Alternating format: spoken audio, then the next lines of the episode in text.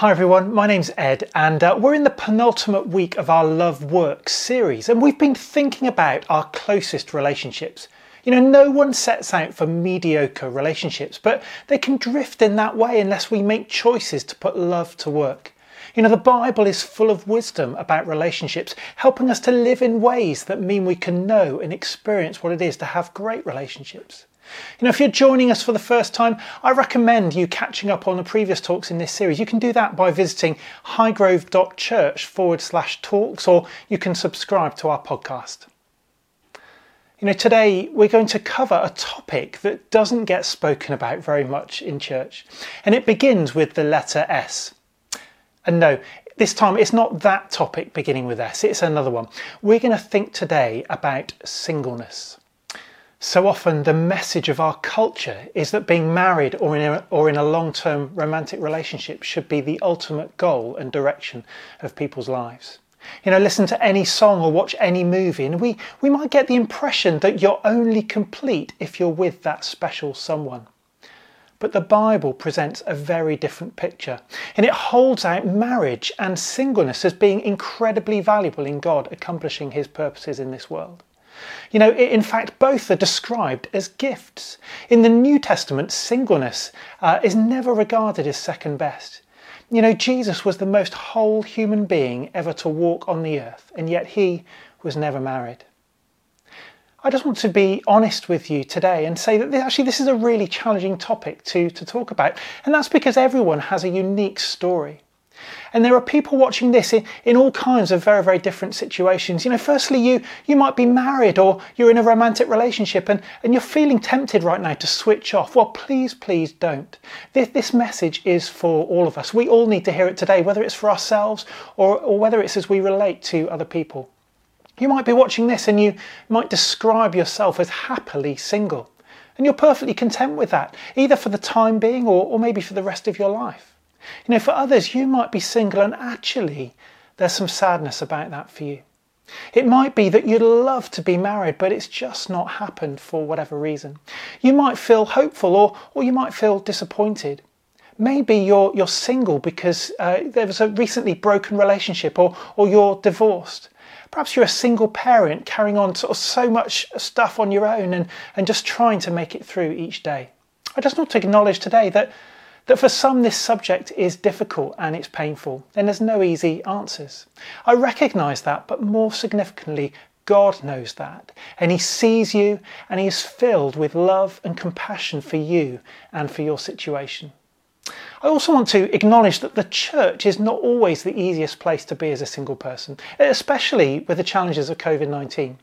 You know, when we attend church gatherings, current restrictions mean that it's necessary to sit in distant uh, family groups or support bubbles, and, and that might feel tough if you're coming on your own. Of course, that's not the way we want it to be like. You know, walking into church alone can be a vulnerable experience. And for the rest of us, you know, let's remember that and be welcoming and loving.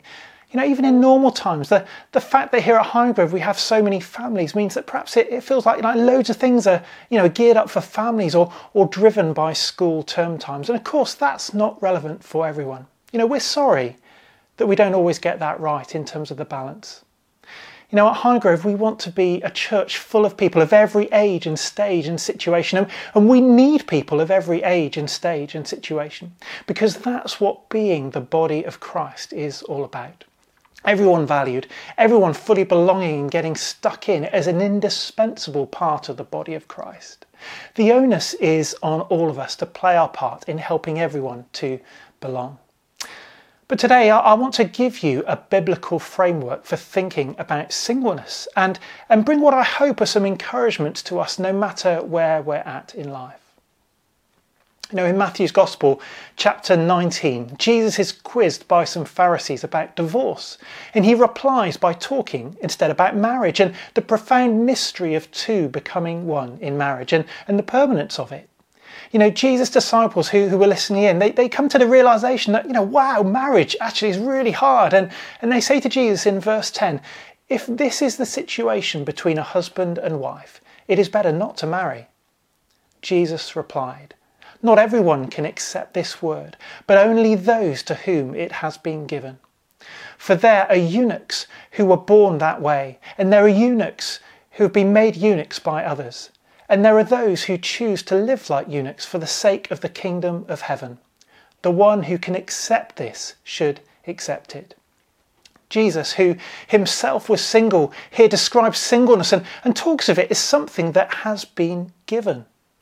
He talks of, of eunuchs. You know, that's not a familiar concept for us in our society. Historically, eunuchs were, were unmarried high servants of a king. And so Jesus is saying that, that singleness can be seen as a high calling. It's like being a, a eunuch of the kingdom of God, a, a devoted high servant of the kingdom of God. He recognizes that people might be single for a, a variety of reasons, perhaps because they were born with you know no inclination to be married. It might be perhaps that they, they've not had the opportunity. It might be that they have decided not to get married out of a sense of God calling them to be single. In every case, whether, whether Christian singleness is temporary or permanent, you know, Jesus describes it as a gift and a high calling to the service uh, of the kingdom of God.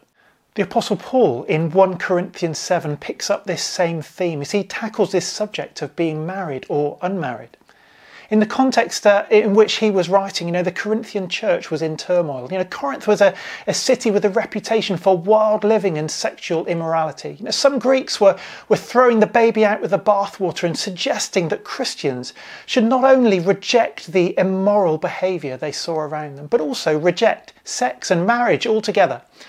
And so the Corinthian church have all kinds of very, very tricky questions for Paul about sex and about marriage and about divorce and, and whether Christians should have sex and get married and, and get divorced and in what order. And so Paul has his work cut out teaching the church on these topics. But Paul's overriding aim in all of this is found in verse 35. He says this that, that you may live in a right way in undivided devotion to the Lord. And in all the complications and troubles of life, Paul makes the case and writes of the advantages of being single when it comes to living a life of, of undivided devotion to the Lord. In verse 7, Paul says, I wish that all of you were as I am. In other words, single. You know, but, but each of you has your own gift from God. One has this gift, another has that. There it is again. Singleness is a gift. Marriage is a gift. From verse 32, Paul writes this I would like you to be free from concern. An unmarried man is concerned about the Lord's affairs. How can he please the Lord? But a married man is concerned about the affairs of the world, how he can please his wife. And his interests are divided. An unmarried woman or virgin is concerned about the Lord's affairs. Her aim is to be devoted to the Lord in both body and spirit. But a married woman is concerned about the affairs of this world, how she can please her husband. Paul is saying, and you might find this a little bit controversial, single Christians are likely to be less distracted in their devotion to Jesus than married Christians. You know, Paul wrote around a third of the New Testament and speaks highly of marriage in his writing. It's not that he's knocking marriage, but Paul is, is just being realistic here. You know, for me, my, my number one calling in life is to love and serve God. My number two calling is to love and serve my wife. Practically speaking, husbands and wives need to rethink everything they do because they need to make sure that what they do is going to serve and please and care for their spouse. You know, we have a limited amount of time, energy, and money, and there is absolutely no doubt at all, is it, that marriage demands time, energy, and money. And so Paul is, is underlining a possible advantage to being single, a greater focus and a freedom to serve Jesus and his work wholeheartedly and without distraction. That's not automatic, you know, but it is an opportunity. And it's an opportunity that Paul himself embraced wholeheartedly. For those of us that are married, perhaps we can be challenged to consider the extent to which we use our time and our energy and our money to serve God. You know, of course, it's possible for married disciples of Jesus to give their utmost devotion to the Lord. But do we always position our marriages and our homes and our time and our finances to serve God as the ultimate goal in our lives? In what ways do we as married people need to be challenged by Paul to be more outward looking beyond our own family units? You know, Paul is calling for a positive view of singleness, whether that singleness is temporary or, or permanent. You know, being single can be liberating and fulfilling as it was for him. You know, but when we stand back and try to look at things from an eternal perspective, there's something even deeper that is evident in Scripture. In Luke chapter 10, Jesus gets quizzed again, this time by the Sadducees, a group who didn't believe in life after death. And they construct this, this elaborate hypothetical scenario of a family of seven brothers where, where the first brother marries a woman but then dies. Uh, and the woman then marries his brother but he dies, and, and so on until all seven brothers marry her and die.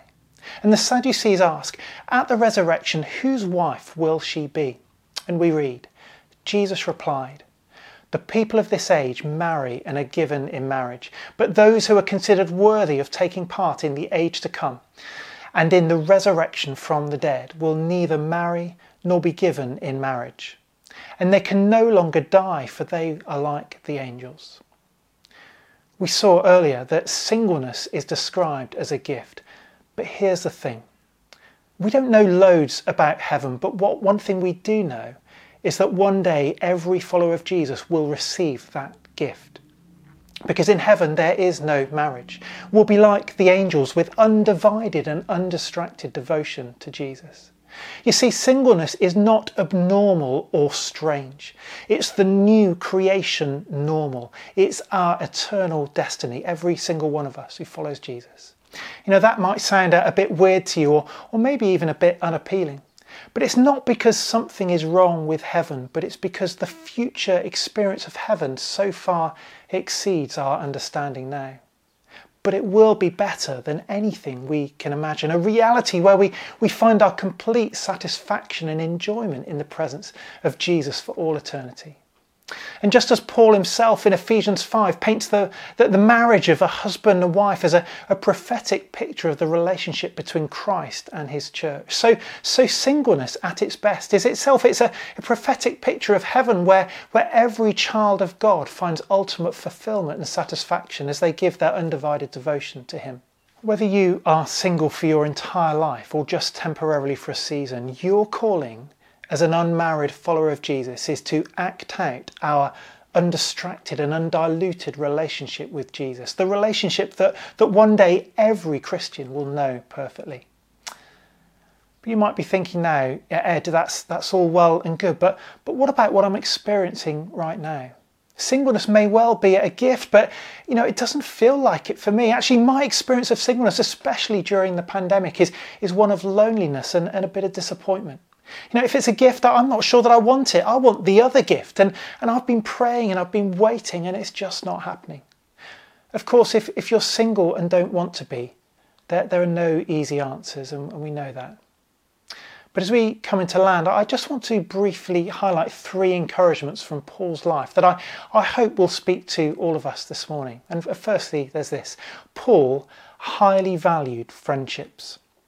You see this all over the New Testament. You know, in Acts, it's there's Barnabas, there's Silas, there's Lydia, there's Titus, there's Luke, there's Priscilla, there's Aquila, there's John Mark, there's there's Epaphroditus. You know, like Paul, will do well to put a high value on friendships. Invest in them love and be loved, know and be known, experience the companionship, the comfort, and the joy that comes with friendship. You know, as we as we look around Highgrove, we're so encouraged by the friendships that we see. But you know, if, if all your friendships are with people at the same age and stage and marital status as you, you're missing out.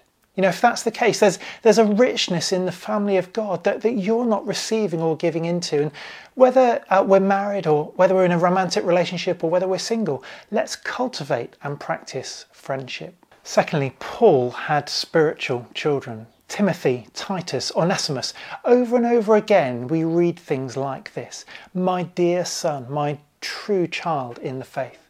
Paul was a dad with lots of spiritual children and left a greater legacy than he would have would have done with, with just physical children and, and you can do the same. You know, you may have heard the saying, it takes a village to raise a child. Well, I think it takes a church to raise a child. Let, let's all play our part. If you're in a family, don't just invite other families to spend time with you.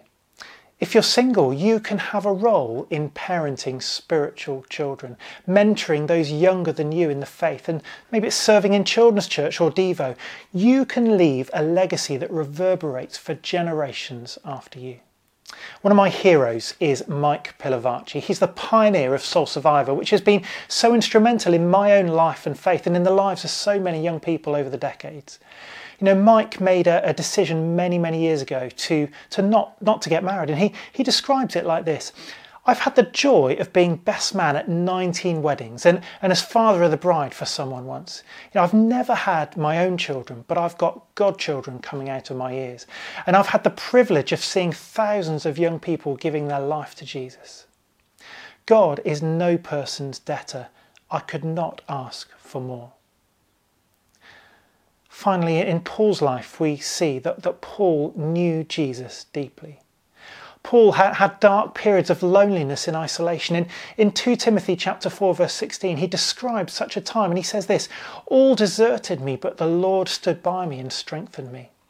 We can know the presence of Jesus with us even in times when we feel most lonely. You know, what's true for all of us is that we, we enter this world alone and we leave it alone but our relationship with Jesus will last for eternity. Let's invest in it today so that we can reap the rewards for all eternity. Let's, let's throw ourselves into knowing Jesus and finding satisfaction in Him. You know, Jesus invites us to seek first His kingdom and His righteousness. Whether we're married, whether we're single, that's an invitation to happily ever after. That's the investment that we can make in our eternal status as, as people completely and utterly devoted to uh, want to be satisfied in Jesus. We're going to pray now, and, and as we do regularly, we want to invite the Holy Spirit to come, to, to impact our hearts, to, to transform our minds, to assure us of His presence and that our lives are in His hands. You know, if you'd like to receive from God today, I, I want to encourage you to put your, your hands out in front of you like this. It's, a, it's the same thing you do as if you're receiving a, a gift. You know, it's saying to the Holy Spirit that, that you're open to Him, that you're ready to receive from Him. And so we pray. Come, Holy Spirit. Come, Holy Spirit. I want to pray for, for anyone watching today who, actually, in reflecting on singleness, actually, it's been quite a painful experience. That I ask you, Holy Spirit, to draw close. Would you come and make your presence felt? I thank you for your promise that you'll never leave us, you'll never forsake us. Thank you that you invite us into a spiritual family, into the big family of God, where we can find love and friendship and acceptance. You invite us into an inheritance that cannot spoil, perish, or fade. And we look to you today. We want to find our satisfaction in you, to seek first your kingdom, to give our undivided devotion and attention to you. Help us, Lord, we pray, in Jesus' name. Amen.